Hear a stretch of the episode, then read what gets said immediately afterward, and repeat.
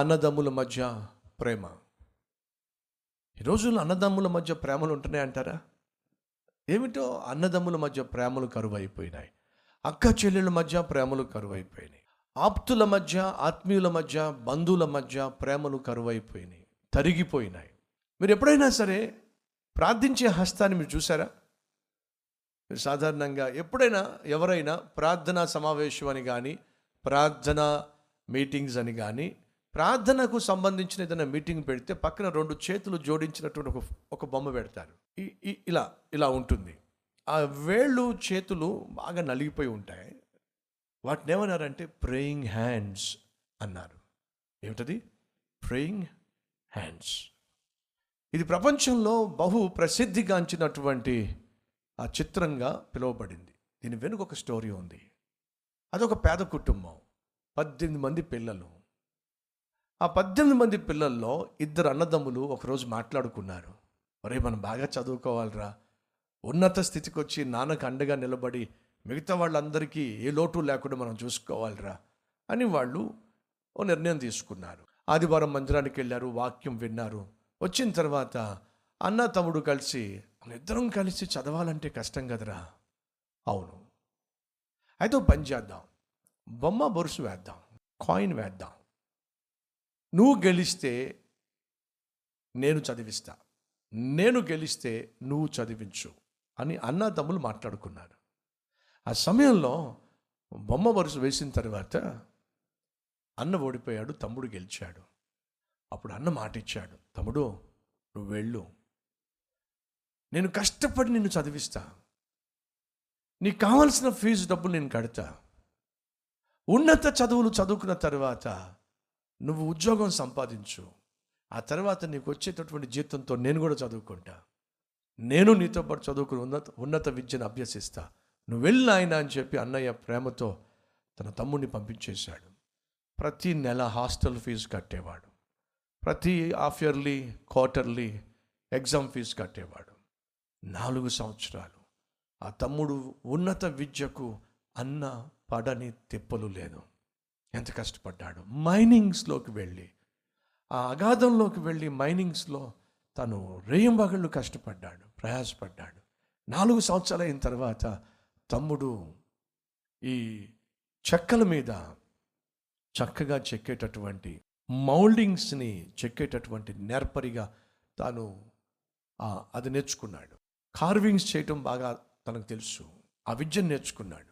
తిరిగి ఇంటికి వచ్చేసాడు ఎంతో సంతోషంగా వచ్చిన తర్వాత అందరూ కలిసి భోజనం చేస్తున్నప్పుడు ఆ తమ్ముడు వచ్చాడని చెప్పి విద్యావంతుడిగా వచ్చాడని ప్రయోజక అయ్యాడని చెప్పి అందరూ సంతోషంగా ఆనందంగా ఉన్నప్పుడు ఆ తమ్ముడు లేచాడు.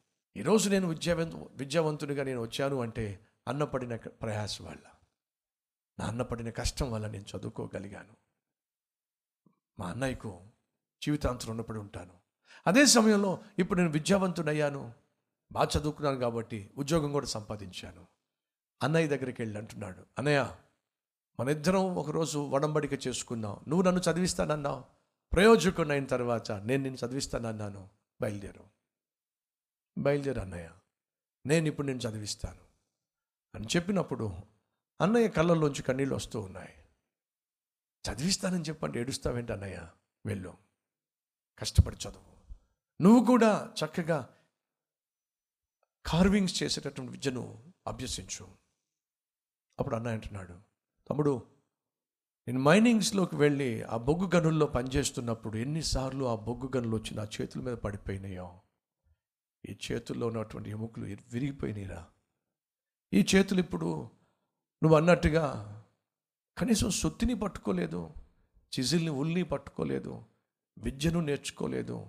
అంతేకాకుండా ఈ చేతులు నలిగిపోయినాయి ఆర్థరైటిస్తో బాధపడుతున్నాయి.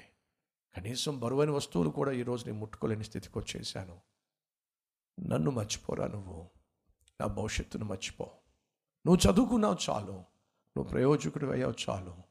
నా తమ్ముడు నేను ప్రయోజకుడిని చేశాను అనే సంతోషం నాకు చాలరా అని చెప్పినప్పుడు ఆ తమ్ముడు ఒకరోజు ఆ అన్నయ్య రెండు చేతులు జోడించి ప్రార్థన చేస్తూ కనిపించాడు. కష్టపడి ప్రయాసపడి నా తమ్ముడిని నేను చదివించాను. అని ప్రయోజకుని చేశాను. చాలు ప్రభువా దీవెనకరంగా నా జీవితాన్ని మార్చావు చాలు. రెండు చేతులు జోడించి ప్రార్థన చేస్తున్నప్పుడు ఆ తమ్ముడు చూశాడు. ఆ రెండు చేతుల్ని తన హృదిలో ముద్రించుకున్నాడు. తర్వాత వెళ్ళి అతనికి చెప్పా కదా చెక్క మీద కార్వింగ్ చేయటం చేతనవుతుందని చెప్పి. అన్నయ్య చేతులను చక్కగా ఆ చెక్క మీద కారు చేశాడు. అచ్చు వేశాడు. ఆ రెండు చేతులు అన్నయ్య నన్ను మర్చిపోవచ్చు కానీ నువ్వు చేసిన మేలు చేసిన ప్రార్థన ప్రపంచం మర్చిపోవడానికి వీల్లేదు. నువ్వు నాకు చేసిన సహాయానికి నీ సహాయము నీ ప్రేమ ప్రపంచం జ్ఞాపకం పెట్టుకునేలాగున నా వంతుగా కృతజ్ఞతను తెలియచేస్తాను అని చెప్పి ఆ చేతులను కార్వింగ్ చేశాడు. స్క్రీన్లో కనిపిస్తున్నటువంటి ఆ చిత్రం మీరు చూసారు చూసారా ఆ రెండు చేతులు ఒక అసలు సిసలైన అన్నయ్య యొక్క ఆప్యాయతకు నిదర్శనం. తమ్ముళ్ళు చెల్లెళ్ళు. అన్నదమ్ములు అక్క చెల్లెళ్ళు. అడుగుతున్నా ఈ అన్నయ్య తమ్ముడు కలిగి ఉన్నటువంటి ప్రేమ కానీ ఆప్యాయత కానీ అనురాగం కానీ మనలో ఎంతమందికి ఉంది? అన్న బాగుపడుతూ ఉంటే తమ్ముడు సహించలేకపోతున్నాడు. తమ్ముడు బాగుపడుతూ ఉంటే అన్న సహించలేకపోతున్నాడు. అక్కకు మంచి సంబంధం కుదిరితే చెల్లి అర్థం చేసుకోలేక అసూయ పడుతుంది. చెల్లి ఉన్నత స్థితికి వెళ్తే అక్క ఏడ్చేస్తుంది. ఏమిటి దుస్థితి? ఏమిటి నీకున్న ఆత్మీయ ఈ దీనస్థితి పరిస్థితి? ఒకసారి ఆలోచించు.